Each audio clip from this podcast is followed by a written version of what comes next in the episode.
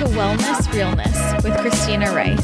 I'm your host, Christina. I'm a nutritional therapy practitioner, holistic health coach, Reiki practitioner, and the creator of ChristinaRiceWellness.com, where you can find my blog, recipes, services, programs, and ebooks. In this podcast, I'll be discussing all things related to health and wellness, and I promise to always keep it very real. Remember my disclaimer the information in this podcast is general health and nutrition advice and is not a replacement for medical advice, diagnosis, or treatment. If you'd like to submit a question or a topic for me to discuss, submit it on the podcast page at ChristinaRiceWellness.com. Don't forget to subscribe, leave a rating and a review on iTunes, and join our Facebook group, Wellness Realness Podcast Tribe.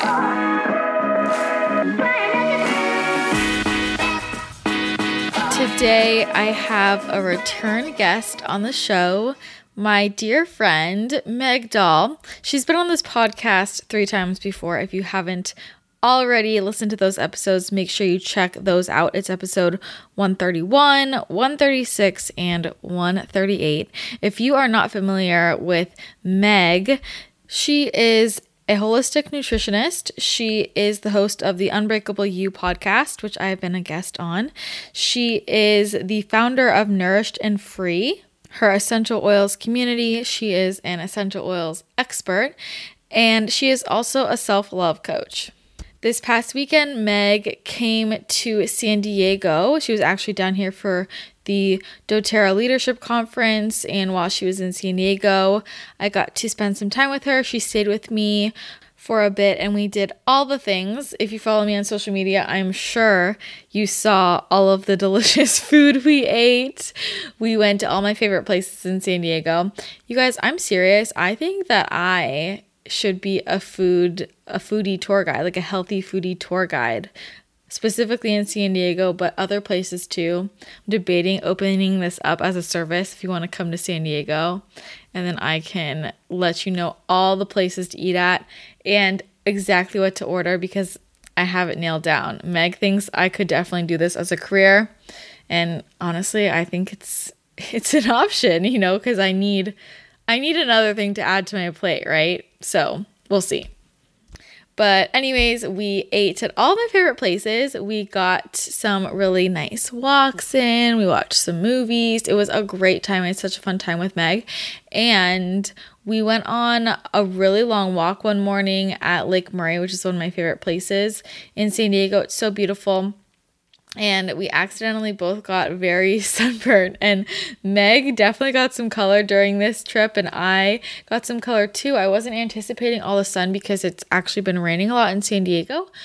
But we got home and had some strange um, sunburn lines. Like it looked like a collar. I was wearing a bro tank. It was i don't not sure. But what happened was i actually got rid of my sunburn in about a day.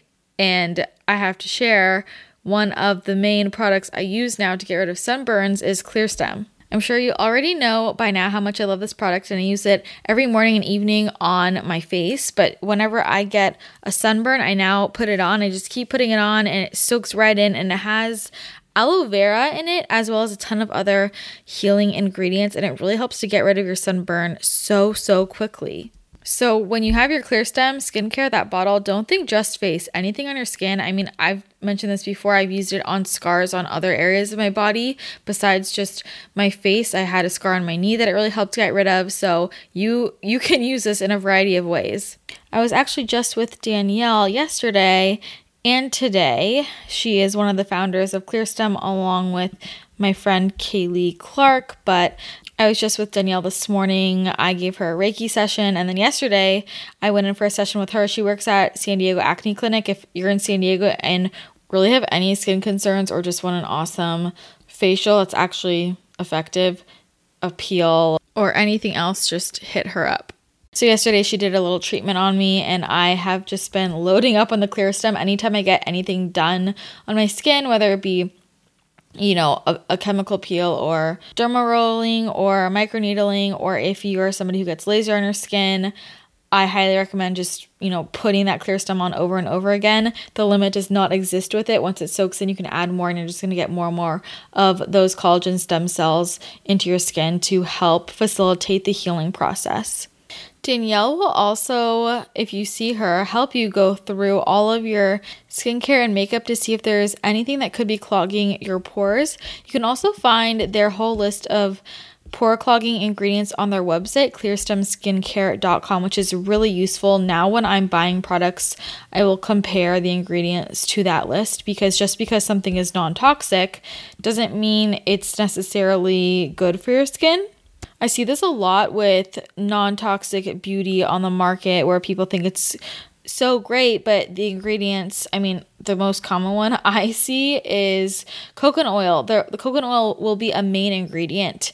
And coconut oil can really clog your pores. Some people aren't affected by it, but if you're somebody who's struggling with, with your skin, you have clogged pores, you have blackheads, you have acne, it's really important to start paying attention to that. Um, and if coconut oil, you know, is like in a very, very small amount on the ingredients list in your makeup or something, that might not give you an issue. But if it's the main, if it's one of like four main ingredients, it's probably contributing if you have issues. So that list is incredibly helpful.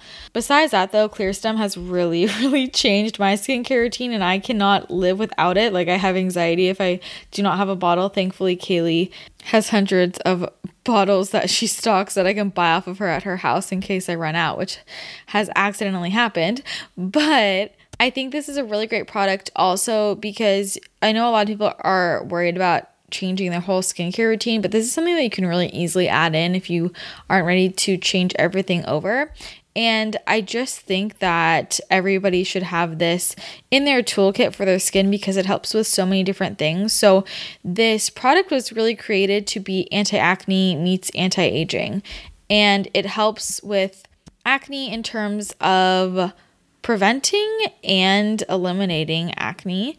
It also helps eliminate and prevent any signs of aging. So, it can help to calm down your skin, any inflamed breakouts, reducing any redness and inflammation, which is also why it can help with sunburns or any other irritations. It has antibacterial properties. It stimulates collagen growth, which we all want to promote because that will give us that plump and vibrant and youthful look so that we fight the aging process. It also helps to brighten the skin in general, even out any discoloration. It's really helpful if you have any red marks or scars. I have noticed a lot of my scarring fading away.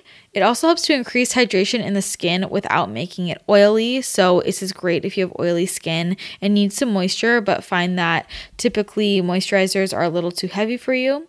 And it also does help block excess oil production and any androgens in the skin. The ingredients are incredible. You can find the full list online, but just a ton of really healing ingredients. So we have hyaluronic acid, willow herb, those bioavailable collagen fibroblast stem cells. There is some reishi mushroom, aloe vera, green tea leaf extract, frankincense extract, turmeric, vitamin B5. Things we've all heard can really help to balance out the skin. And it really just helps your skin heal from anything quickly. So, if you have active breakouts, if you have scarring, if you have scabs, if you have a cut, if you have a sunburn, if you have anything, use the Clearstem and it will really help it heal. And then, again, as a preventative measure for signs of aging, or if you are older, you have more mature skin, and you're looking to have a more vibrant, youthful look, looking to get rid of dark marks, fine lines, wrinkles, this is a really, really great product to add into your routine. And you just need a thin layer on your skin. You want to clean your skin apply the Clearstem to clean skin, let it soak in, and then you can add on whatever other skincare you use. You can put makeup on top.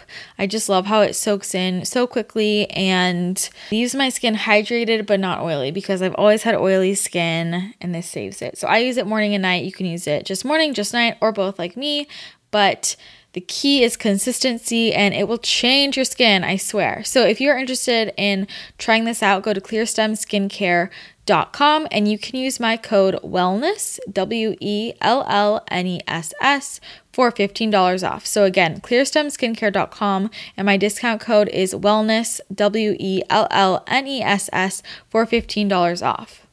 I know Meg was shocked when she saw how quickly my sunburn went away. I was burnt on my face and my body, my chest, my arms, my shoulders, and got rid of it. No harm done. Got to enjoy the rest of the weekend. The worst is when you're sunburnt and it hurts.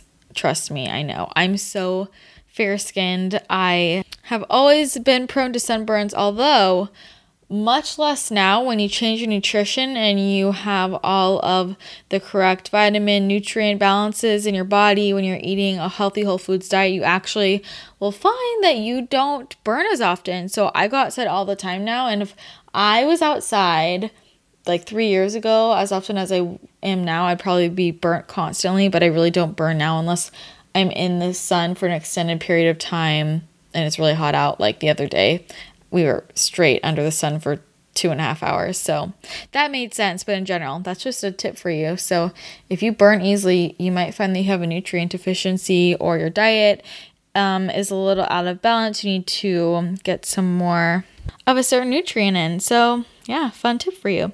All right, so let's hop into this chat with Meg. We recorded two episodes right before she left one for my podcast, one for her. So I think the one on her podcast will be out in about a week. I talk a lot about Reiki on that episode. But today's episode, we talk about eating more food, healthy weight gain, adding in carbs. We talk about the social media apocalypse of 2019. We discuss Reiki and everything in between. We talk about food shaming, plate shaming, body shaming, body neutrality body positive movement. We talk about it all. So I hope you guys enjoy this one. Remember, you can find Meg at Meg the RHN on Instagram or at megtherhn.com. That is her website, and make sure you let her know what you think about the episode. So, without further ado, here is my good friend Meg Doll. It's been about like eating enough. Mm-hmm. And then it's just like my body can do whatever it wants, mm-hmm. right? It's been about health and things like that. But I've been posting my body because like it, that speaks to people. Mm-hmm. People like people need to like see that and like be like, "Oh, that's normal." Yeah. You know what I'm saying? Well, I can't find this person. I'll find it later, but you, can we just roll into this right now? This conversation? Oh, sure. Um kind of related to what we were talking about earlier this weekend, like how what's attractive is so subjective and like yeah. in other cultures like they think that curvy figures are so beautiful and if you yeah. come if what we idealize in american culture if you go to another like country or well, like i was telling you in barbados yeah then they think that's you know you look ill you don't look very good yeah but like then what they think of as beautiful they come here and that's not good enough you know, know. and it's so subjective so yeah. I mean, oh, I'm just trying to grab this pillow so I can lay on it. um, but it, and then all weekend it's like we've been comparing. We're like, do you think that person's attractive? It's been so interesting because sometimes you and I agree mm-hmm. that, like, I mean, all the boys have been yeah right. Yeah. Are we recording? Yep. Oh, okay. We've been talking about boys who we agree are attractive. Yeah. And we're like very, I mean, I'm super in. If anyone knows what Scott looks like, like he's like kind of nerdy looking, uh-huh. you know, and I obviously find him very mm-hmm. attractive. And you mm-hmm. are into like hot, nerdy guys. Mm-hmm. So we definitely have like similar tastes. And all the guys that you've shown me recently, I agree, are mm-hmm. very attractive. But then we were watching what were we watching last Fifty night? Shades oh, Fifty Shades of Grey. Yeah, yeah. And we compared mm-hmm. Christian and Elliot. Yeah, and I think Elliot's more attractive, and you think Christian's more attractive. Definitely. Mm-hmm. Yeah. And then same with girls, like you think Anna's more attractive, and I thought that Kate was more attractive. Mm-hmm. And it's like it's all subjective. Or we're talking about how if you are in a group of girls and all the girls kind of know like one of the girls is the hot one, right? You all think that. But then you might ask guys and they might have a completely different perception yeah. of who the hottest one is. And then this like when we were talking about how a woman who has confidence, no matter what her body looks like, like she, you're like, holy shit, like she is hot. I know. Like, and you, like, I think about that. It's like if you see a woman who is like larger than this idealized like view of what we think of as the the best body type, and she is just like a badass and very confident and like, like I don't even know how to describe it. You know, women like that. well, yeah, like a I big mean, personality. Yeah, I for me personally, I follow so many different women on Instagram with very different bodies. You know, like mm-hmm. there's a lot of diversity with the mm-hmm. bodies that I follow on Instagram. And a few years ago when I was really struggling with my body mm-hmm. and thinking that I should be smaller and I was like constantly wanting to be smaller. I would like look at the women that I found to be like most attractive and beautiful on my Instagram every single time they were bigger than me. And it's mm-hmm. like, what the heck, Meg? Mm-hmm. Right?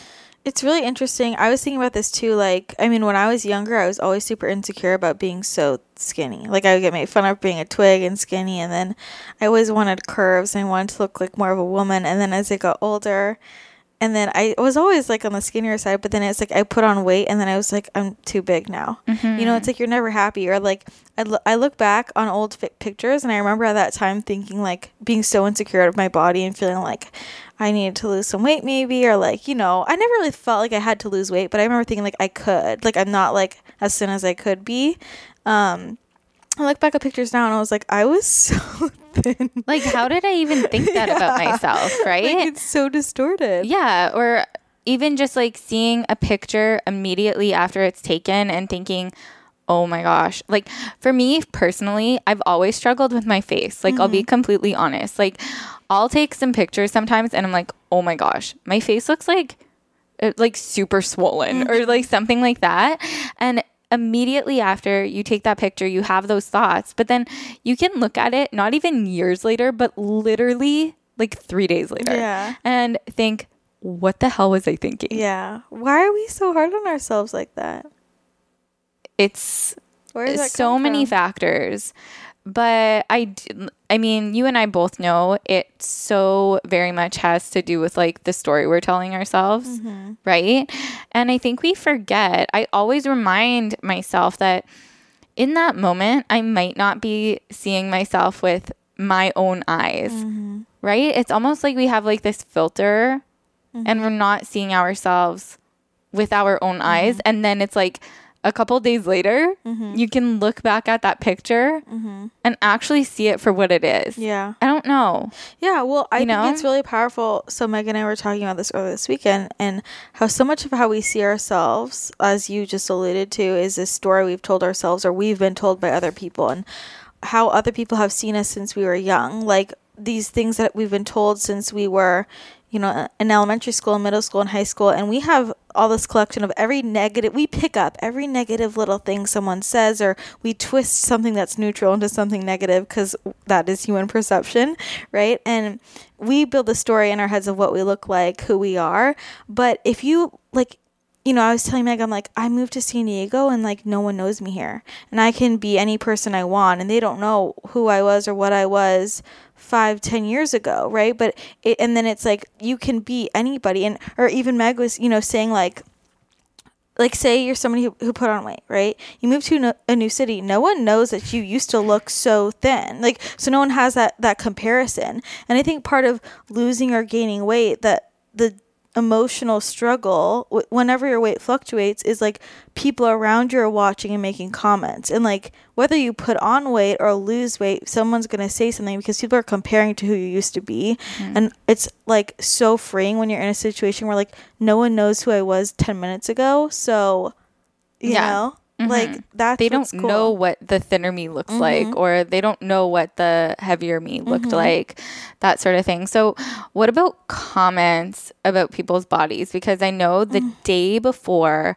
I left to come here to Mm-hmm. spend this week with you, I spent some time with a cousin that has not seen me in person since I was a teenager. Mm-hmm. She follows me on Instagram, so she sees me talking to my phone, Mm-hmm. but hasn't actually seen me in person. And we were just hanging out, and then just like out of the blue, she just said, Meg, you know what? You look really good. You know, I'm really happy for you. You're looking really good. I only ever see you on Instagram, and it's mm-hmm. just nice to see that you're looking so good. And a comment like that years ago would have literally I again going back to what you said twisting things in our heads mm-hmm. I would have twisted that and thought oh my gosh like I put on way too much weight mm-hmm. and I would have went home and restricted whatever I ate for the next like however many days and when she said that this time it was almost like my chest kind of like puffed up and I was like thanks mm-hmm. and I told her how much I appreciated her saying that. And also with that, I was just like proud of myself that my mind didn't go all monkey and mm-hmm. start distorting something that was literally a comment or a mm-hmm. compliment. I think it's really touchy with comments about people's weight and It is. It's hard to know because I know for me it's like someone can someone can make a comment and just a completely different person can make the same exact comment sure. and I'll be like that was okay from one person from another person like you're a bitch. Yeah, yeah. Don't like you don't know me. yeah, yeah. Like wh- wh- how come you said that? yeah. Yeah. And it's like I think also as friends, you know, it's hard to know the line like should I say something, should I not? Uh, yeah. I mean, you and I, we didn't really talk about weight or body stuff until just the other day. And we had been with each other for a while. It wasn't Yeah. something that, like, you didn't see me at the airport and say anything, Yeah. you know? I mean, I think so much of this is like so much of the shit we used to talk about, I just don't even talk about anymore. Right. Like I don't even care. I don't even notice No. things about people anymore. you know, we've both talked about this how we both are just like I'm over talking about like food and like nitpicking it and same with like body stuff. It's like you know, I really don't notice or care if someone is five or ten pounds different. Yeah. You know, like I don't know. And I think I just don't make comments about it ever with people unless it's like brought up Right. Right. and they want to know. Just because, from my perspective, for me, I'm like, don't say anything to me unless I'm like asking you. I know. And even asking people, it's like, where is that coming from, too? You know, like, why are you asking or what are you asking? But um, just going back on the comments thing, whether it's a compliment or, I mean, I know girls that get very negative comments about their weight gain, even if it is like healthy weight gain, right? Um, positive or negative about weight loss or weight gain is just it's just not I I feel like it's just safer just not say anything. Yeah. Like just stop commenting. I know you and I had a conversation earlier this week about stop commenting on like people's plates because Yeah. you just like don't know. yeah. I mean, we can definitely get into that, but it's kind of the same thing goes for your body because if someone lost weight, you don't know if they're ill Mm-hmm. Or you don't know if they did it for truly for their health and they're in better health now. And same with the weight gain, Mm-hmm. Yeah. right? You don't know the Yeah. person's story. Yeah. You also don't know what somebody else's healthy weight is. Mm-hmm. Like sometimes people will lose weight and they'll be like, You lost weight, you don't look good. But like sometimes that is their healthier weight and then vice versa. Sometimes people will be like, You put on a lot of weight, like, are you okay? And it's like, no, but actually that heavier weight is healthier for them. It's like you don't know. And because this is the thing, people get used to people being at a certain weight and then they assume that's where they're supposed to be. Mm-hmm. And then if they change, then that's unhealthy, whatever direction it's in. But like maybe they were at the unhealthy weight for like a long time. You know, you don't know. I very much know what you're talking about. yeah, yeah. So, okay, let's talk about for you. Um, you've like been putting on weight as basically a side effect of just like eating enough food. Yeah. Um, how have you been emotionally like dealing with that? Okay, so I really love this question, but I would love to kind of like backtrack to when I first started on this journey of just eating more. Mm-hmm. Um, I started eating more to balance my hormones. Um, I'm working to get my period back. Mm-hmm. And I kind of like kept that to myself, just it felt like a very personal mm-hmm. healing journey for me. And I started this in September. And then it came to December, and I had gained about like 20 pounds over the past couple of months. And I really wanted to share it with everyone who has like joined me on this journey, you know, on Instagram, everyone that I love interacting with. And so in December, I really wanted to write a post and kind of share what I've been doing for the past couple of months. And part of me thought it would just be like easy to take a picture of myself and talk about it. But something in my gut just like really didn't feel right about that because it hasn't been about the weight gain for me. Mm-hmm. It's been about simply just like making sure I'm eating enough, making sure I'm nourishing my body properly, and really health focused versus weight focused. Mm-hmm. And that was huge for me because I mean, I've gone through many times in my life where I've like had to gain weight for my health and it's always been like weight focused versus health focused mm-hmm. or even like love driven, mm-hmm. I would like to say. And this journey for me has more so been like, well, it has been very love driven mm-hmm. versus I need to change my body. It hasn't been body related at all. And so when I was sharing this with everyone on Instagram, I chose not to share a picture of my body. Instead, I I posted a picture of an apple dipped in nut butter because it's like this is what it was about. Mm-hmm. It was me nourishing my body and like eating more food, m- making sure I had snacks throughout the day, mm-hmm. eating things like apples and nut butters that, you know, weren't like a regular part of my diet before. So, anyways, um, it just very much hasn't been about body image for me. So, to go back to your question, I feel like when we make a journey about something else other than our body, when our body starts to change, it's not going to affect us as much as if we were like out to change our body, mm-hmm. you know? And that's not to say that there's some days where I'm like, oh my gosh, like I feel like I'm in a different body. And I know mm-hmm. you and I were both talking about this. Mm-hmm. I definitely have those days, but they haven't like this journey of gaining 25 plus pounds over the past like six months. It hasn't been emotionally taxing like it would have been if I was t- like set out to literally change and come from like a place of I am not enough right now and I need to change my body in order to be enough, mm-hmm. right? Mm-hmm. I think that's a really important piece to touch on because I know plenty of women who know they have to put on weight to, let's say, get their periods back or balance their hormones, which we should get into in a second, actually, because actually many women don't realize that that's the problem. Um, Meg's like rolling her eyes. um, no, so they know that, and so they're like, okay, I'm gonna put on weight, and that's that's literally in their head the mindset like I need to put on weight to balance my hormones, or like I need to put on weight to get my period back and they're going after that and like what you don't understand is like on a subconscious level like your bra- your brain the universe understands like what your intentions are and if your intention is like this like I need to put on weight and you have this negative association with it it's this negative thing and like even if you put on the weight you're not going to get your period back you're not going to balance your hormones and you're not going to feel good about it. Like Yeah.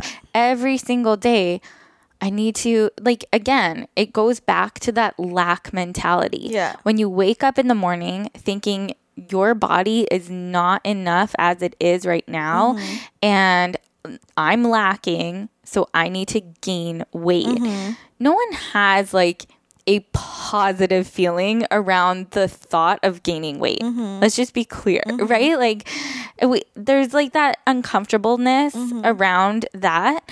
And if that is your main goal every single day, even if you reach that goal, it's not going to feel good like energetically within Yeah. your body, And right? my point is like it literally might not get you the actual Right. results. Like you can do same action, Yeah. same thing can occur, different purpose, different intent, different like emotion behind it, different results. Yeah. Like I'm literally I'm serious. Like I know people have put on a ton of weight out of like I have to put on weight to balance my hormones and they hate it and they feel horrible the whole time and they've put on enough weight they don't still get their periods back. like they are literally at the weight they need to be at, but it's 'Cause the mindset's wrong. Their mindset, and I mean, just for our listeners that may not know, like you can develop a food sensitivity or a food allergy through your mindset while Mm-hmm. Yes. eating food. Yep. You know, Yeah. like if you go into a meal and you're super stressed out Mm-hmm. and things don't even digest properly Mm-hmm. versus someone that is very present and grateful for the food that they're eating, you know, that's the mindset that would help a woman get her period back, Mm-hmm. right? Like you and I just finished a freaking amazing lunch at Cafe Gratitude and it's like we were so present with that meal, but imagine if you and I were like freaking out about everything that was in the food Yeah. and Well, this know. goes back to people notice this all the time. It's just like, were you stressed out? Like people who like, okay, I feel like garlic and onions is a classic example. Like mm-hmm. so many of us are intolerant to them or whatever. We have reactions. Like, but if I don't even know if it's in something, slash, I'm with my friends out, like, whenever you eat out, I'm sorry, you guys, there's always garlic and onions in your food if you eat out. Like, let's be honest. And I won't have a reaction to the meal because I was just so enjoying the moment, having fun, and not stressed. Like, you guys, come on, you know? yeah. But re re re the period situation. Okay. I want to clarify a few things for some people. First of all, just because you were at a certain weight and had your period, and now let's say that you lost your period, but you were at that same weight, doesn't mean that you might not still need to gain weight. Like s- mm-hmm. like your body can change over time, and I see this a lot with older women. It's like they've lost their periods, they're stressed out, and they're really thin, and they're like, "Well, I had my period at this weight like ten years ago," and I'm like, "Well, you're a different person now," you know. So, mm-hmm. and also, I just want to be clear, like because I just had this conversation with a friend you might not have your period even if you're not even if you're eating enough and even if you're not over exercising you might still not have your period if your body needs more body fat on it like exactly. and people just don't want to hear it and like i mean i can't sugarcoat it for you but also like there's an emotional attachment to our weight you know like and i honestly think it's been so interesting for me it's like as i become more woo woo i'm like i feel more and more detached from like everybody's bodies like i still understand that and it's like i still get you get emotional but it's like the more you get into that spiritual realm realm and start thinking about other things and like you're more like conscious Yeah. like you just realize like you can sort of detach more from it and, And, just you kind of like see everything as almost being just like a vessel. yeah Right? and it's more Versus- Mm-hmm. just like objective versus like having an emotion behind it like oh i gained weight or oh i lost weight like that just happened like Mm-hmm. but you know Yeah. like there it is you know maybe i need new clothes versus like this emotional thing behind it Exactly. Yeah. The clothes thing is a big one for a lot of women for sure. Um, that's difficult. But you and I were just talking about going through our closets and giving clothes away. And that's a huge thing. So many women have commented to me or messaged me about how they've gained weight and they're still trying to fit into their smaller clothes.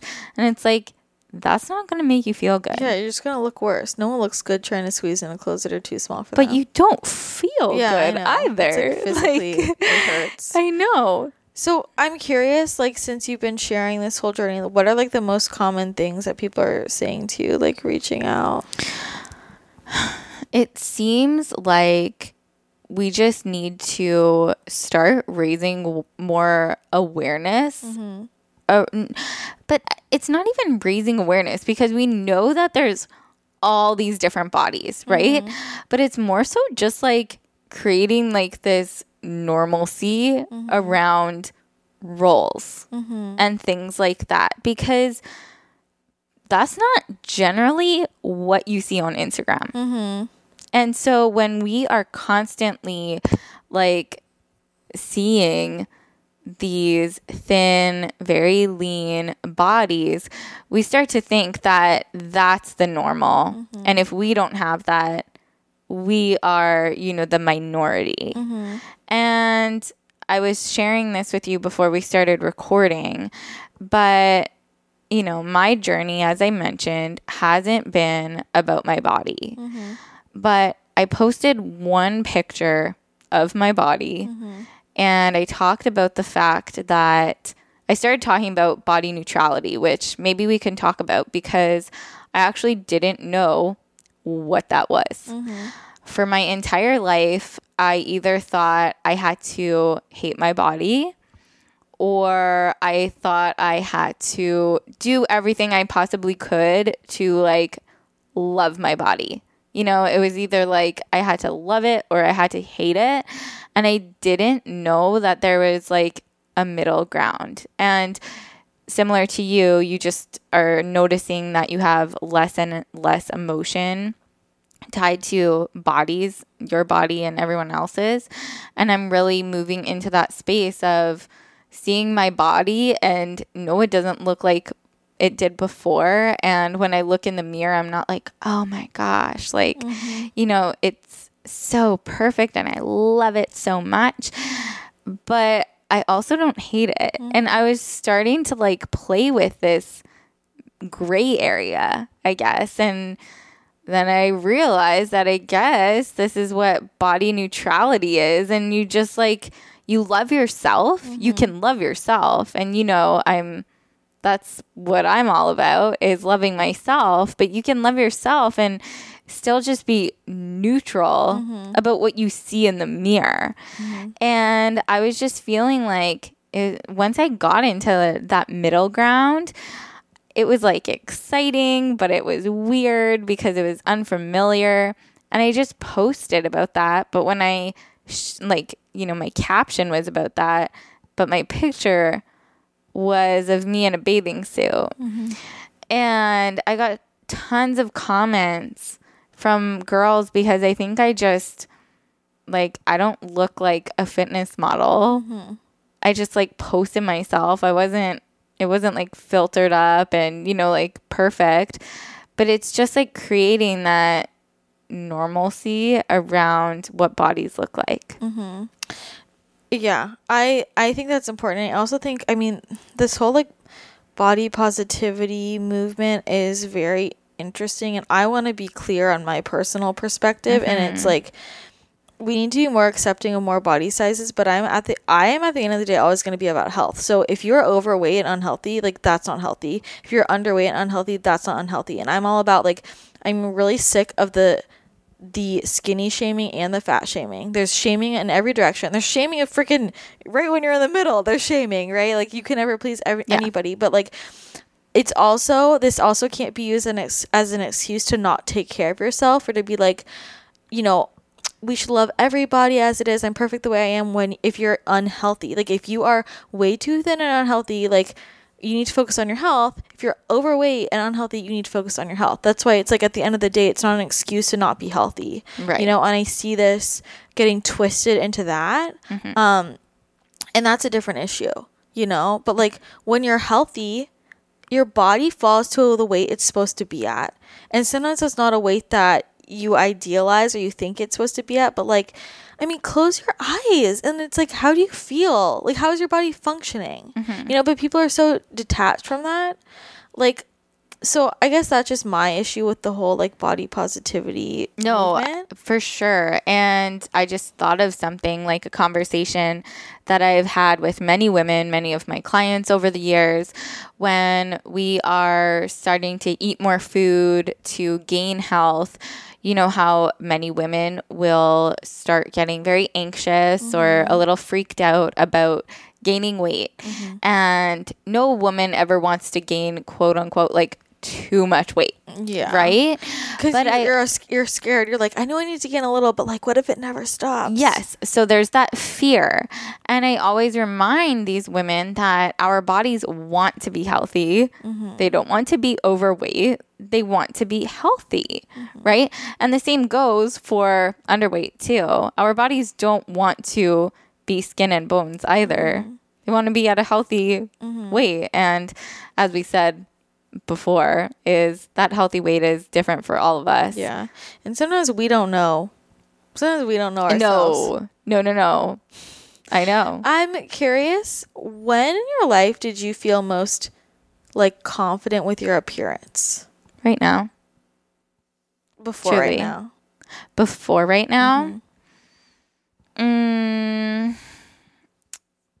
probably in like 2015. What time when that was like when when I met Scott, like that summer that I met Scott. Okay.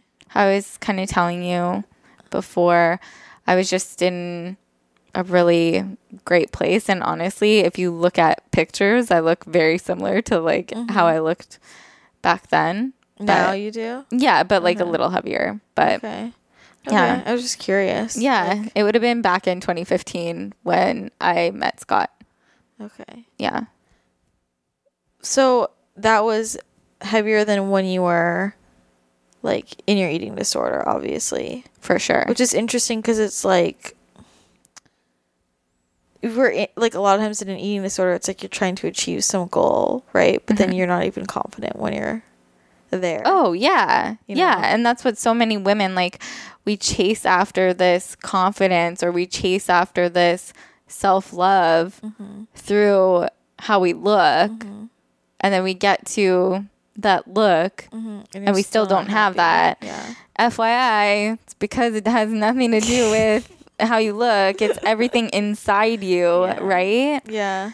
Yeah. You know what the the the question is the million dollar question that women ask. Um, so they think maybe they know they need to eat more, or they don't know if they're eating enough. They're like, how do I know if I'm eating eating enough food? So I honestly think it can be like this is different. Mm-hmm. I think you and I have had different approaches, and I think it would be really cool mm-hmm. if we both shared our approach. Mm-hmm. Um, I think you can do it by just like simply being very, very conscious of eating enough food, mm-hmm. like eating more food. So it's like, okay, if you're not eating enough right now, But how do they know if they're eating enough? That's the people are like, I don't think I'm under eating, but like now I listen to this and I'm like, maybe I am. I can't tell. Okay, like I mean, I uh, started tracking my mm-hmm. food. I use a calorie mm-hmm. tracker. And I will be completely honest. Back in about like 2012, a calorie tracking app like MyFitnessPal mm-hmm.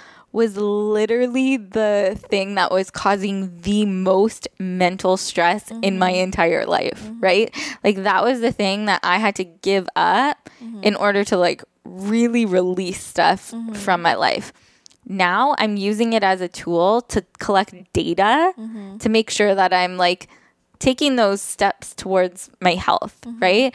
And I just like I personally got to um I mean, I that was my last bit with an eating disorder was like 2013. Mm-hmm.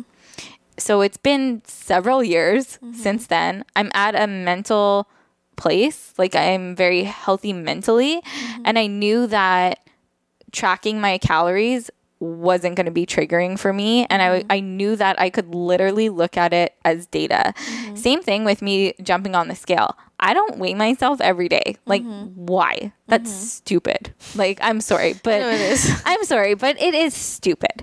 And so i'm not going to weigh myself every day Yeah. but if I weigh myself, I can just simply see it as data now without like freaking the F out. Whereas before, like even like two years ago, if I mm-hmm. went to a doctor's office and saw my weight, it might mess with me a little. Yeah. But I don't know. I just like got to a place where numbers, I can see them as simply data. And it's like, okay, cool. Mm-hmm. I'm moving on. Yeah. So, plugging my food back in the summer, I plugged my food into a calorie tracking app, MyFitnessPal, and I saw that I was like averaging about like 1700 to 1800 calories. Mm-hmm. It was like very low carb. Mm-hmm. And um I was like, okay, you know, that's under 2000. Mm-hmm. I would like to be eating more. I would love to add, you know, let's say another 500 calories to my day at least. And that I just kind of set that as my minimum. You mm-hmm. know, I want to add another 500 calories. That's like another full solid meal. Mm-hmm. So if you don't want to track from there on, then just think of it as okay, I'm going to be intentional and add an entire other meal mm-hmm. to my day. Or if you again are more similar to me and like you're totally fine with plugging some things in, I've like I plugged it in and I, like I started tracking my calories just to make sure. And also I think um with lack of hunger cues, um calorie tracking can really really help. And my hunger cues just like were pretty non-existent and I think that has a lot to do with eating very high fat, low carb. Again, I'm not judging that style of eating, but it just wasn't working for me personally. And um not that I and you and I talked about this before, but not that I didn't feel good, but I literally had no appetite and I wasn't getting my period. So anyways, I just started eating more calories and making sure that I was doing so by tracking my calories. But then again, like I come here, I don't freaking track anything. Yeah. And that's how I know that I'm at this place where it's like it's not an obsessive thing, it's mm-hmm. literally a data thing. So when girls come to me or when women come to me asking me that question, how do I know? It's really like we need to get some data. And the way to do that is I, f- I feel the most effective way is let's plug in a few days to see mm-hmm. where you're at. And also working with someone can be huge, mm-hmm. right? If they don't feel comfortable, if they feel like it's going to maybe trigger some obsessive behaviors for them, reach out to someone like you or I. Mm-hmm. And I I mean like I'd love to support a woman through that and just making sure that they are eating enough without them actually having to do like the groundwork, you know? Mm-hmm. Agreed. I mean, I think there's a lot of different approaches to it, and yeah, if it's gonna trigger you to do that, then I definitely wouldn't. But I mean, my first thing though is like, if you are like hungry, like if you're always hungry, Right. like just eat to satiety. Like I would literally just start there and like let yourself eat to satiety. And what I want people to understand is like and this also goes along with binging is like sometimes if you sometimes you've been under eating or you're dealing with binging like and this is fucking scary for people it's like sometimes you just need to fucking let yourself eat a shit ton of food for like a week or two and then, then it just goes away. It goes away. and it evens out. And that is so scary to like let yourself fully like like fully just be like i'm just gonna eat everything i want right now and like let because you're gonna become a ravenous beast and you're gonna be like i am eating like 10000 calories a day and you're Yeah. like holy shit this isn't gonna is it gonna even out but it does if you actually let yourself get there so and I'm not saying that's the approach for everybody, but for some people, like that is what helps them if they're not going to track. And it's like, but where I like to start, it's like before even tracking, I'm like, are you hungry? Like, are you somebody who like you feel hungry, but you just wait until mealtime, or you just only eat according to this subscribed uh, like amount that you, you're set, and you just don't listen to your hunger signals at all? Because some people do have hunger signals, and they're just not listening to them. Right. So if you have them, just start listening to them, and then you'll probably naturally led to eating the right amount. If anything, and or here's what people worry about eating too much. If you eat too much, don't worry. Your body's probably catching up, and it's gonna even back out again. You might mm-hmm. notice, and this is also part of being a human. Like you start when you listen to your hunger signals, you'll notice maybe at breakfast you're so hungry, but then magically it evens out, and at lunch you're not as hungry, so you eat less, and then dinner it like evens out. You know, people need to give it a chance. So that's what I would say. Like, if you have hunger signals, start there. for sure. If you I mean, I would have started there. Yeah, but but yeah, Yeah. but then and then if you don't, because a lot of women just don't even have them, like you've totally downregulated your metabolism. Like people don't understand, you can teach your body to just be hungry or full off of whatever amount. Like that's why sometimes it's hard for people to um, eat enough because they're like, I feel so full, right? Like Um, and then in that case, I would say, yeah, we need to figure out how many calories you're eating. And if you don't want to do it, then work with somebody who will put it in for you and be objective. Like, they don't have to tell you numbers, but they can look at it after a few days and be like, okay, I want you to add in this, This. or that. yeah. Yeah. You know, and you start to get to get used to that. and you can start slow. Mm-hmm. Um, but back on, you know, just kind of like feeling ravenous and Mm-hmm. extreme hunger, that's likely going to happen. If Mm-hmm. a woman's listening right now and she knows she isn't eating enough, and then after this episode, she goes ahead and starts eating more, yeah. um, that hunger Oh, is gonna It come is back in gonna- full yeah. force. So as I said, I had no hunger cues, you know, and it wasn't because I was limiting myself in food like intentionally. Mm-hmm. I just got like so kind of like fat burning, you know, like I was just like burning the dietary fat that I was Yeah. eating that I just like didn't have I wasn't hungry. yeah. And anyways, so um once I started intentionally eating more, definitely my hunger cues came back and I would say that like now they're pretty like normal, right? Mm-hmm. Like I wake up in the morning, I'm hungry for breakfast. Mm-hmm. Back in the summertime that wasn't happening. Mm-hmm. Um but when I did start eating more initially, I was so hungry. And I didn't let that calorie tracking stop me. It was like, I don't care. And I know you and I were talking a lot during this time. And I just ate.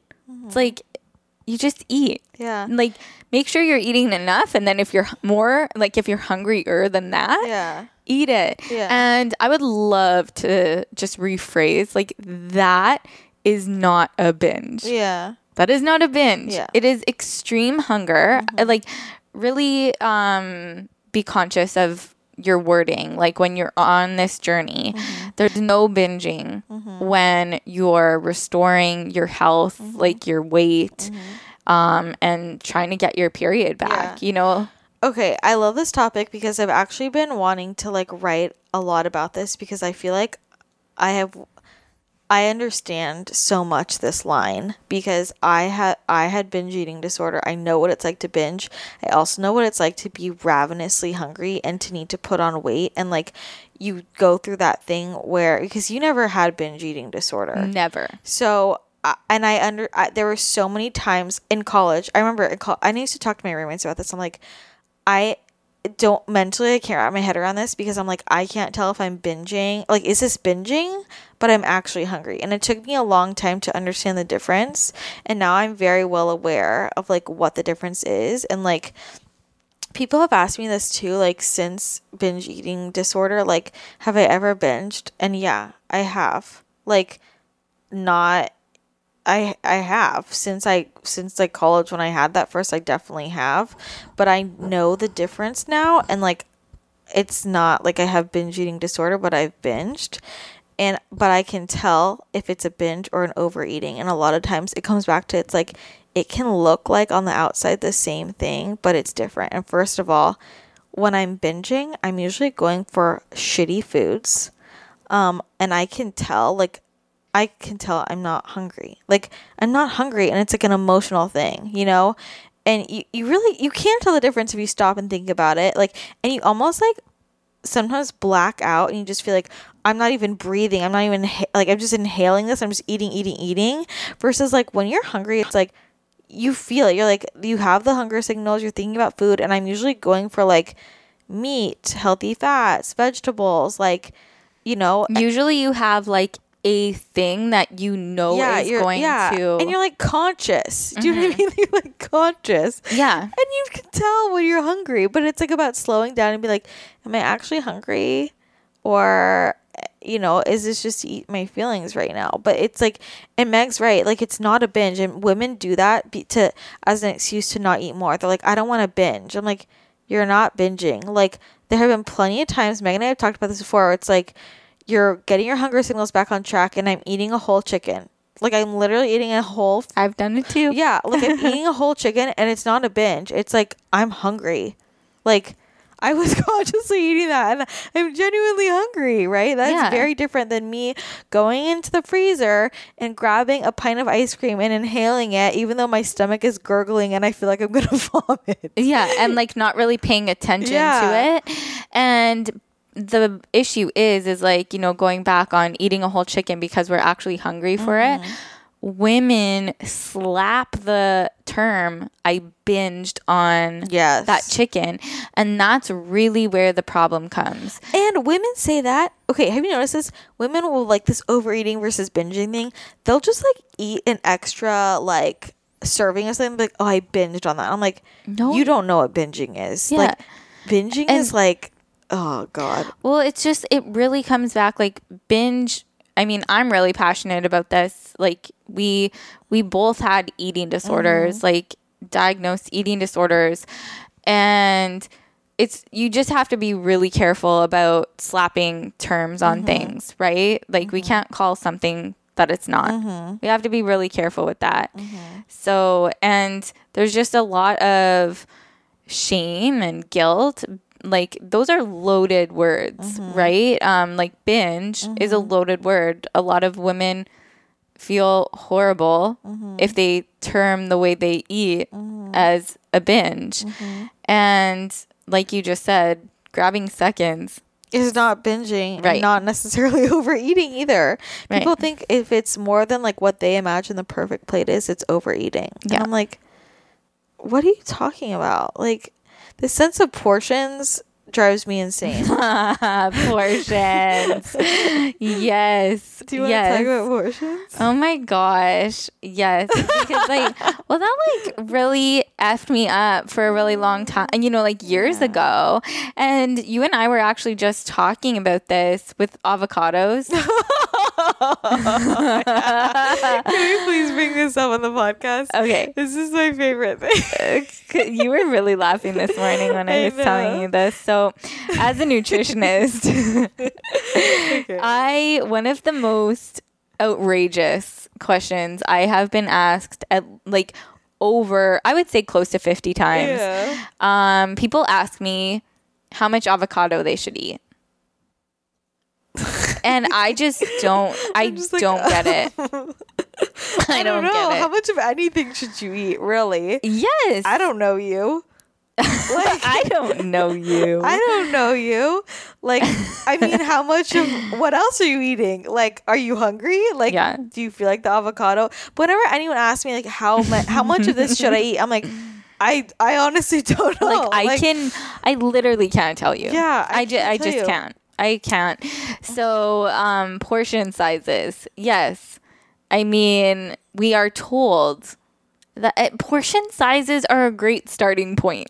You know, like if Yeah, like for me like when I I remember back in 2012, 2013 when I was really really trying to rid myself of like orthorexia, Mm-hmm. disordered eating, things like that. I would take a plate and literally like not know how to yeah, build a meal. Yeah, you don't know how to build a meal. Yeah. So I feel like, and not portion sizes, but mm-hmm. it's kind of like you know like you're teaching, yeah, yeah. like a template on mm-hmm. how to build a plate. I mean, the whole thirty or like um, it mm-hmm. starts with food. They have these Yes, templates for yeah. us. Like we all know, you know. I mean, like we're very um, well versed with paleo Yeah. here in Whole 30. Like we all know they recommend like one to two palms of protein. yeah. That's a great starting Yeah. point. Yeah. But those are not like Your limits. rules. Yeah. Yeah. Those are not rules. Those aren't life rules. They are a great starting point, but like frick, they're not they're not something to live by. Yeah, yeah. People get really ah. afraid when they deviate from like that. Like that's too much of this, too much of that. Especially when they take away things. So it's like they'll be. I see this a lot. People go off of like a template, right? Or even like like I provide a template for like the girls in my program. If you go on my my website, like I have like a nutrition info and I give like a template to start here because I believe you need to start with a template when you're switching to a real foods diet just to give you something to work off of For sure. and then you adjust there but it's like i'll see a lot of people using like that type of template and then they're like going no carb. They're like taking out all mm-hmm. starches and not adjusting anything. And I'm like, okay, well, if you're gonna like take off something in my template, uh, you need to add something else. And they're like, well, I can't eat that much that much animal products because it's too much. I'm like, but you're not eating any starches, so like, what are you adding Like, in? you need yeah. to compensate. Yeah, or it's like you know, or if they're not eating any fat, and I'm like, but you're also not eating any carbs, like, you know, like. When you take things So away, you gotta you add eating? things. You know, Yeah. it's like all in context. So it's like maybe eating this much, maybe eating like half a chicken for me is like good because I'm not eating X, Y, or Z. But like that for Meg would be too much because she's eating so much of these other things. Like I can't tell you how much is the right amount for you because I don't know what else you're eating. Right. That's all I have exactly. to say to you. Portion sizes do not exist. Yeah, they they don't exist, and serving sizes also like the number. Of, I'm like I'm like shocked at how many people will look at a can of fish and they'll be like, "Oh, well, it says like three servings per can, so I only ate like a third of it," and I'm like, "I'm sorry, like a serving size I've isn't." never. Oh. I've never left anything. Yeah, from, like- like, I'm like, what what? People save cans of fish. yeah, people will like go according to serving sizes of things like that that are like sing- you know what I mean, like Yeah. where they Oh, separate know the serving size just to make the calories look smaller. Like it's for nutritional information, and they think that a serving size is like how much I should be eating at a meal. And I'm like, do you really think there's one amount that like, like, like I don't know, ninety pound like 11 year old Sarah should be eating as the same amount as like 200 pound John, who's 35. Like, there's no way we can have a standard serving amount. Which, Oh, which man. also, like, we just have to let go of portion sizes and like what other people are eating because I eat more than every man I've ever met. So it's fine. You so it's fine. It's yeah, that's another thing. I mean, I eat more than my boyfriend. Yeah. I eat like three times by the time I whip him up a smoothie for breakfast, Five and bananas. he eats five bananas in one sitting, and then he won't eat again until dinner time. Mm-hmm. And it just, I mean, there's so many women that compare themselves in that situation. Mm-hmm. I, for whatever reason, have never been like, oh, I'm eating more than my boyfriend. I should eat less. I've never been like that. Mm-hmm. Um, but I know that's a huge struggle for so many women. Like, you know, they a lot of women uh, they comment on that but it, oddly i think it's more concerning for them when they eat more than their friends Hmm. yeah, yeah, for sure. Um, but I feel like, I mean, can we be proud of that? yeah that's what Can we be thing. proud This of the the, amount of When food you- we can pack away? yeah it's like when Wouldn't you rather? yeah well this is also the thing with like eating more food it's like um who doesn't want to eat more food i'm like Yeah. what are you eating that's gross that you don't want to eat more of that's my question to you if you need some good better, question. if you need some better food, because when you're eating good food, like who doesn't want to eat more? Is my question. question for you. No, honestly, I mean, That's what I. I would, yeah, eat as much food as you possibly. Yeah. you know what I mean. Like, yeah, I think people just get psyched out and like because humans want to follow logic and like logically they think like bigger volume, more calories, I put on weight. yeah, But it doesn't work like that. First of all, bigger volume doesn't always mean more calories. First of all, more calories doesn't always mean put on weight. So there's you can defy logic in so many ways. Like Yeah. I mean, let's use the low. Actually, the low carb example is like interesting, and like Megan and I are both. Well, kind of going back to what you're saying before, I'm just like I think that this low carb movement is like fucking up so many people without them realizing it because a lot of young women like are trying to be healthy and like doing it, and it's like the effects don't come on until later. I mean. I'm like I keep telling my friends I'm like I wish I had never been keto for like 2 years like I got to deal with it now, but like, you know, I don't think people realize how much it's screwing them up. But How did I not know you were keto for two years? Oh, I mean, I went into paleo like I told you that I've never even ate carbs. Like when I first Yeah. went paleo, I was like st- I went straight into keto. Frick. Like that was Yeah. just what it was, you know. Yeah, Um, two years. Like, I mean, that was like mostly, and then, I mean, really, realistically, three years. Like I just wasn't, you know. Yeah, I don't know, whatever. But it's messing people up. But the reason why I brought this up was like, I mean, you can look up, you can Google articles, and they'll be like, people are amazed at they're like i'm eating 4000 calories a day and losing weight like but just the point the point is that there are so many different ways to eat that it defies logic where it's like you're eating way more calories and you're losing weight but like you can find someone who like is is the example is a counter example for anything you know Yeah. like you can find someone who eats like so many carbs and is losing so so much weight you can find someone who's eating no carbs and losing so much weight you can find someone who's eating so many calories and losing weight like even though people like to say it's you know so simple it's calories in calories out but like that equation is very confusing Very not right. it's Yeah. like i mean okay like surface level it's right but like Yeah, in- but in- there's in so reality, much more there's so it. much more that goes in it's like our body okay to digest protein for instance takes up more energy than like to digest other macronutrients Mm-hmm. you know like things like that or like to digest processed foods takes up less energy than, than to digest whole foods so you burn more calories when you're digesting whole foods like Yeah.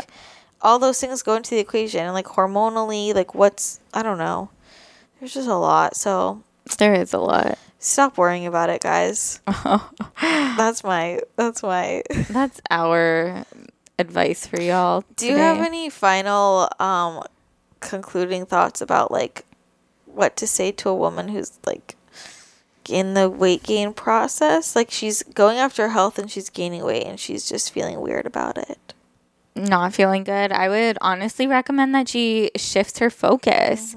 Um, I really do think that a lot of us spend like too much time in the mirror, mm-hmm. you know, like that sort of thing. Mm-hmm. Um, I don't think that taking mirrors down mm-hmm. is necessary.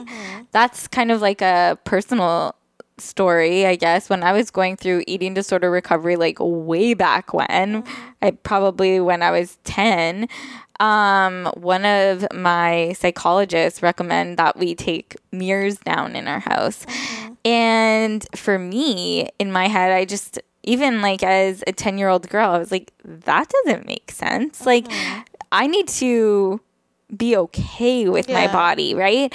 So we need to like see our bodies and be okay with them, but you don't need to constantly be like looking at yourself in the mirror and um, keep yourself busy, maybe doing something. I know that's one of the things for me. I'll notice that if I kind of am having like a weird um, mindset day or something like that, it's like, okay, I've been cooped up in my house for the mm-hmm. past couple of days mm-hmm. and I haven't really been doing anything other than like sitting on my computer in my office mm-hmm. and I just need to like get my mind on something else. You know, our minds can just become really focused and fixated on one thing. And when you're having a bad body image day, it's really hard to get out of that mindset. So maybe kind of like create somewhat of a imaginary toolbox in a way. You know, like go out for a walk, get your mind off of something, call a friend, go out for lunch, you know, like this whole week that you and I have had together, like what time have we had to think about our bodies at all? uh, zero Zero. We have other things to be worried about Exactly. and that's kind of what I'm getting at, Yeah. right? So make this journey. That's honestly what has been the main player for me and the biggest factor for me in my health journey right now is just not making my health journey about changing my body. Mm-hmm. My health journey has nothing about or has nothing to do with my body. It has to do with my health, like my internal health. Yeah. Uh, One final thing I just want to say before I end this topic and move on to something else is if you have di- if you're eating more food and you have digestive issues, that's not an excuse to stop because you're going to have digestive issues. If you don't, you're lucky, but the majority of women have them. And I think Meg and I both went through that. It's like you're like you're adding in foods, whether it's an amount or certain types of food. Like we both talked about, like adding in carbs. Adding in carbs can be like It was it was interesting. Um, uncomfortable to say the least. Very odd. Very Um, interesting. uh, you just kind of gotta go. Your body has to relearn how to metabolize those foods and to deal with those foods, and it's uncomfortable at first, and then it evens out. And like this is what I was telling Meg. You know, people are like, "Oh, you just got to get through the low carb flu." Like the low carb flu, everyone's fine with having to deal with and suffer through. To get to the other side, yet they won't deal with the adding carb flu. Like Yeah. they're like, that's a bad one, you know. So and I definitely went through that. yeah, I did too. Yeah, So- like my I had never experienced like blood sugar swings like that mm-hmm. since I was a teenager, mm-hmm. like 10 years ago and I was like what is happening? I was getting shaky, mm-hmm. sweaty, and like in major anxiety, like super clammy. And then all of a sudden, you know, you and I were actually chatting about that. And after a week, like I stuck with it. Yeah. There was nothing wrong with my Yeah. body. My body just simply had to adapt, yeah. get used to them again. Yeah, and I know you were well because you know I always had that issue. I like that. I was like, no, and Yeah, I remember yeah, yeah. you texting me and you were like, "Is this normal? Like, Like, what why is my is blood sugar like going crazy?" And I was like, "Yeah." I was like, "Just push through it." push Like, through. And I did. Mm-hmm. And about in a week, you know, I was able to tolerate them just as normal without like the blood sugar swings. And Yeah. Mm-hmm. now I can like eat a freaking banana with nothing else. And like, I'm fine. We can eat the banana. we Like- can eat the banana. I can have a smoothie with no substitution. I know, right? No low carb smoothies for us. That yeah. doesn't mean I don't ever not want a low carb smoothie, but, But- like, if I want to have a banana in a smoothie, it will be It's there. nice. And It's if I don't, then I won't. And I'm just gonna eat whatever I want. Back to pl- I don't even want to spend time on this, but this plate shaming thing, I'm like, I can eat whatever I want today, and it doesn't have to be what I ate yesterday. So you can eat a smoothie, Yeah. Christina. I can have a smoothie if I want. I can have a banana if I mm. want. I can also avoid carbs if I want, or I can eat all the carbs. It just depends on the day and my mood. So if you have a problem with it, please leave. Please leave now. Is my point. Okay, but just to wrap up, um, just because I want to touch on this, like, um, recent events is the social media apocalypse of 2019, which happened on Thursday Oh, yeah. Wednesday. Yeah, so basically, like social media went down for a day. What are you talking Um, about? and Meg and I both were just talking about our reactions to it and how both of us were like kind of annoyed because it's like annoying when it's your business and you're like, oh, I was gonna post this today and like now it's not working. But then we just kind of like moved on and we didn't care. But we have a lot of colleagues and friends who the world crashed and ended that day. And I think it's a really important lesson um, in our dependency on social media for like per- personally and in terms of business. First of all, personally, far too many people are attached to that for like their sense of self worth, obviously. But also, if like your whole business is on Instagram and if it crashed, you would literally be able to make zero money. Like, you need a new business plan That's terrifying. so terrifying. so these are the lessons to be learned as well as your favorite people you need to be connected with in other ways. So it's like if you enjoy our content, are you on our newsletter list? Like um, are you subscribed to our podcasts? Like or do you just always get your information from Instagram? Like it's important to be connected with people in other ways. Like every single person who I follow who I like want to make sure I see their content, I'm on their newsletter list. So I would just like to let people know that because this is just like just for your own well being. yeah. I mean, the best stuff is in the newsletter. Yeah. Right? The best stuff. Do you have any other um comments on the social media apocalypse? well, we were just saying that turning notifications on to Yes. Mm-hmm. see posts and things like that, you know, if there are Instagrammers Mm-hmm. that you really love to see. And I mean, that will just really help your scrolling Yeah. too. Yeah. Right? Well, we talked about this a lot. You, got, I think people don't really understand the algorithm. Like, and we don't get upset in terms of like I want more likes. It's more of like I'm literally trying to communicate information for people, and like Like, I want you to see. yeah, and like Yeah. Megan and I talked a lot about how we miss old days of blogging, and it's like it's like we write mini blog posts every morning on Instagram We do. and people don't read them. And I'm like, I would rather spend that 30 minutes to an hour writing a post on my actual website that's like not going to go away after 24 hours because even if something's on your feed, no one goes back through and like reads your old posts. No, like if I post something today, mm-hmm. there's no way you're going to see it 2 days mm-hmm. from now because you're not going to go on my front mm-hmm. like my profile and go to posts later. Yeah. So the turning on notifications definitely really helps Yeah. if you turn them on for your favorite people or your favorite accounts. And yeah, just like going back to the blogging, these are our little mini blog posts. You know, we write them for a reason and we do put in like a great deal of time and thought into our captions. Mm-hmm. And I do really miss blogging days, you know, like Yeah. blogging and just throwing up a post and so many people reading it and Mm-hmm. it just kind of always being there. Yeah. Um yeah. It's just something better about a blog than an Instagram. Th- it's like it just leaves. I love blogs. Like, I love blogs. I still think we should campaign BBB. BBB bring, Bring blogging, blogging back. back. I am here for it. Like I am like so close to I just really wanted to be like I'm leaving Instagram like I'm on my website.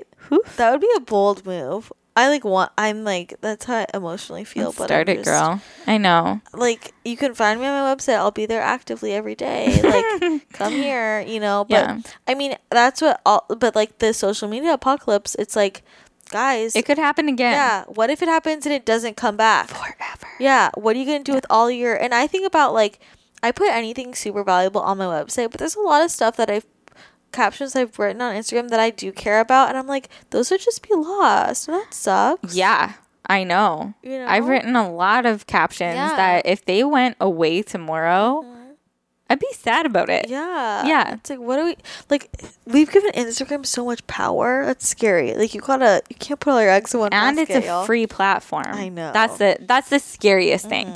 Is it's a free platform right now. So literally like we have no control or power Yeah. over what it Yeah. does. It could go away. And I know people don't want to pay for anything nowadays. you know this all too well. don't get We me started do. on it, but like if you want quality, if you want real results, if you want things like in life, um, just in general on the internet in terms of products, like we were talking food, yeah, even clothes. food, essential oils. That's what we're talking care about. products, um, information on my website. like, it just costs money to have things. Like, we as humans aren't entitled to have things for free in today's day and age. Sorry. And, like, the best stuff isn't free. I'm just going to tell you that right now. And I'm of the, now that I've realized this, anything that I'm like, that's too cheap to be like true, I'm like usually right. Right. Honestly. Right. And if you like the free content that we put out on Instagram, Then the paid for it. Imagine. Yeah, imagine what the paid for is. imagine because and I feel like a lot of people don't think of it that way, Mm-hmm. right? It's like okay, I'm loving all of her free content, Mm-hmm. but like the paid stuff.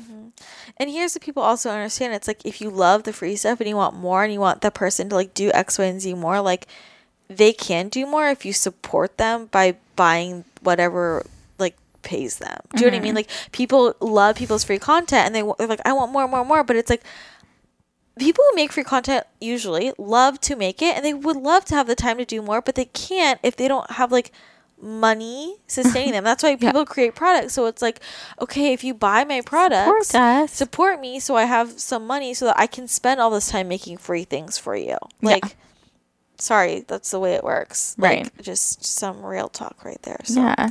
that's all I have to say. And Support your fellow yeah, women. support people, and also with like practitioners, it's like, um, like we were talking about, it's like you're not paying for that person's sixty minutes. You're paying for like the years they've spent studying and their life experience, and like yeah. That is worth a lot of money. Yeah, if you're working one on one with Yeah. them for sure. Yeah. I know. That's the thing. It's it's when I was graduating, you know, and starting my own practice, that was a tricky thing. Like it's hard to price your Mm-hmm. time because you know people aren't really going to take that into consideration all the years you spent studying and Mm-hmm. your knowledge and things like that but that's where the pricing does come Yeah. from Because think of it this way: it's like say I'm going, say I know nothing about whatever my health issue is. I'm going to Meg for an hour. I'm not paying like for that hour. Just talking to her in that hour, because people think, oh, what's an hour worth? It's not that. It's like she is saving me like ten years of studying to be able to figure this out, and I get I get that knowledge in an hour. But you're paying for those like ten years of her knowledge and expertise. Mm-hmm. You know, so or like the hundreds of people she's talked to. You know, like both of us have been podcasting for many years.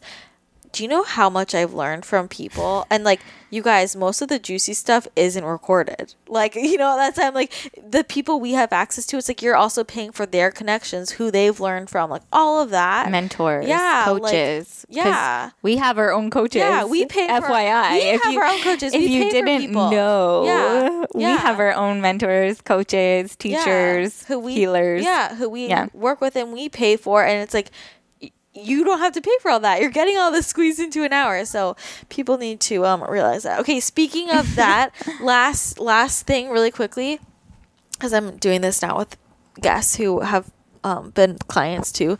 Since you have gotten reiki from me um can you just quickly like because people always ask me like what's a session like? And i'm like let me let people who have had a session tell you just like you don't have to go in depth about things Yeah. but if someone was like just asking like they don't know if they should book a session or if they want to like what is a reiki session like with me? Yeah. Um what would you say? Okay, so I think I'm a great person to ask because you've done it distance for me and two times in person. true. So, whether you're in like the San Diego area or if you want to do distant sessions, I'm your girl to like give you some feedback. Um so I really honestly didn't know how like distance would work. I didn't get it. I had never had Reiki done like distance before, but I just like laid down.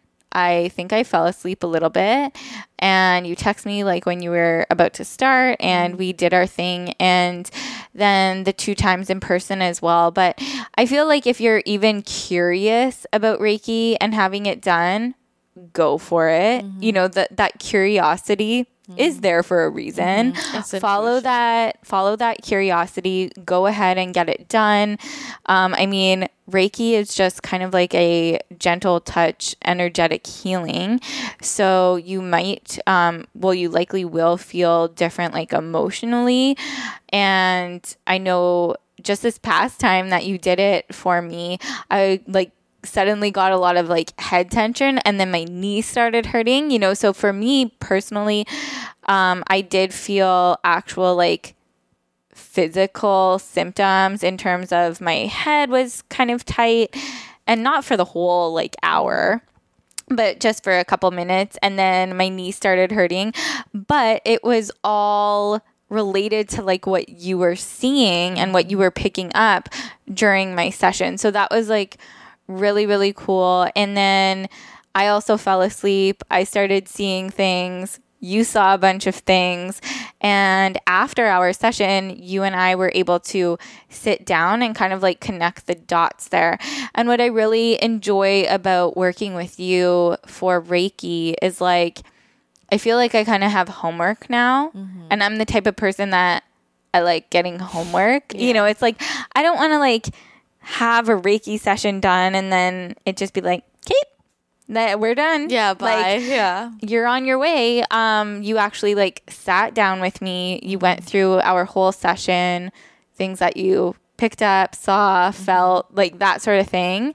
And then it was like we wrapped up that session by kind of like making points for me of okay, you know, now moving on, maybe we should try doing some of this. Mm-hmm. You mm-hmm. know, I know you told me, gave me a meditation to do, mm-hmm. but everyone's is going to be different because you're going to be picking up different things from their sessions. So, anyways, that's kind of like personal for me. Um, but we've done this three times already, and obviously, I'm going to continue working with you because this was our third time and you said you picked up more now. And I think I, I mean, you can do Reiki with anyone, but be consistent with one person, maybe. I don't know what your thoughts are on that, but um, I absolutely love working with you. And yeah, it's just like, I love Reiki. I, I slept really good last night. Have you ever Um, gotten Reiki from someone else? I did. I have, yeah. So did she also do intuitive work? Yeah. Okay, yeah, because a lot of people don't do intuitive work. So I would Okay. say like if you are seeing someone who does Reiki who doesn't do intuitive work, it kind of doesn't matter if you stick with the same person. Mm-hmm. Unless you like you know, you'll feel a connection with somebody, but like when you're doing intuitive work as well, like Stick it's with the same person. it's helpful to stick Mm-hmm. because people open up more and more. It's like I see more and more, get more pieces of like the the puzzle, right? And then you remember like things Mm-hmm. Yeah. from our last session because you even s- brought that up this time. you yeah. know? Well, and I can, I mean, yeah, I guess even if they don't do intuitive work, it's like I can sense shifts in like someone's aura or their energy. And I'm like, wow, this was really congested last time. It's super clear now. Like, what did you change? Yeah. Like, um, and seeing how are the same chakras always out of balance and like things like that. Like, Mm-hmm. um, but in terms of like intuitive stuff, especially, I'm like, it really helps to work with the same person. Like, um, especially it's like if you want that work done, um, so much of it is you being open and like like telling like saying like I'm open. Yeah, and I even shared that with you. I Mm-hmm. was repeating that because for meditating, a lot of the times it is really good to just like choose a few words like a mantra or mm-hmm. an affirmation and repeat that during a meditation. So I knew that about Reiki and our session. So when we began, I just kept repeating to myself, I am open, I am mm-hmm. open. And you said it was like, you know, the f- session out of all mm-hmm. three that I was the most open for sure. and you did collect a lot. a when- lot Yeah. of information. Yeah, you picked up on a lot. So that was pretty cool. And I feel like, you know, if anyone's like, why would I do that? Yeah. You know, it's just, I mean, I am, it's going to support you moving forward in your inner healing journey, your emotional and mental health. I think it's huge for, um, but just really, I feel like I'm, you know, with every Reiki session or any kind of like personal healing session that I've ever done, it's it brings you closer to you, yeah. you know? It reminds me of it's like why would I take an enneagram test? Like Because it's just like it'll tell you a little bit more it about so yourself. much about yourself. Like, yeah. even if you don't like some people come they're like i have chronic pain here or like i have this health issue or like i really need i just had a horrible breakup i need to work through like they'll have a specific thing in mind but other people it's just like they're just like i just want to know more about myself Yeah. like you know it's like you know it's the same thing with like taking an enneagram test or my love language test it's like just to figure out yourself more when you know understand yourself more like you can navigate the world in a much more efficient way yeah, I think so. Thanks. I just wanted to Hey. people to of course. hear what it's like. I could brag about you forever. Aw, thanks. I love I love having Reiki sessions with you. I love when people are super open and I can pick up on a lot. Like I can tell. And oh, it's do it again. It's fun. I mean the feedback part is the the most fun part. It's exciting. Like I mean laying there is like fun. Like I, I mean it's relaxing. You're just laying there, right? Um but like the most interesting The part, part. is the after the, the hearing what happened. Yeah. You know? It's pretty wild. and Um, like things that I felt Mm-hmm. definitely did like coincide with things that you felt, Mm-hmm. saw. Like, yeah. So it was pretty cool. Yeah, love it. Well, thanks again, Meg. Thanks, babe. Um, uh, tell people where they can connect with you. Yeah, for sure. So my Instagram and blog is all the same. Meg the RHN on Instagram and Meg the RHN.com is my blog. And I have a newsletter that you can sign up for there if you want all of the best things. And I also have a podcast, and Christina has been on it multiple times. So if you like listening to us, I highly recommend. I feel like you've been on two times, Yeah, three times, two times.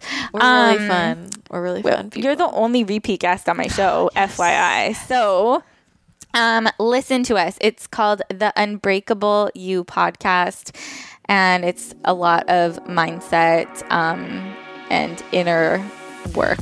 yes, it's fabulous. Go listen to it. Thanks. Thanks, Meg. Thanks. Thank you to Meg for coming on my podcast for the fourth time, and I know that also will not be the last time she's here. Remember, you can find more from her at megtherhn.com or on Instagram at megtherhn and on the Unbreakable You podcast. You can also listen to her other episodes on this podcast, episode 131, 136, and 138. If you enjoyed the show, make sure you share it with friends, post about it on social media, tag me and Meg tell Meg what you thought about this conversation. I know she would appreciate hearing from you, as would I. And if you aren't already, join our Facebook group, Wellness Realness Podcast Tribe, where you can get to know other listeners. And I would so appreciate it if you left a rating and review on iTunes if you have not already. It really, really helps me out and helps get the word out about the show so we can welcome more people into the fam. And as always, you can find more from me on Instagram at Christina Rice Wellness and on my website, ChristinaRiceWellness.com. I've got lots of fun things for you on there. I have my blog, ebooks, free downloads. It's a party.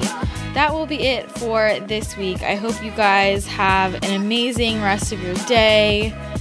I hope there's sunshine wherever you are. There actually is right now as I'm recording this in San Diego. So go enjoy your day and I will talk to you again next episode. Bye.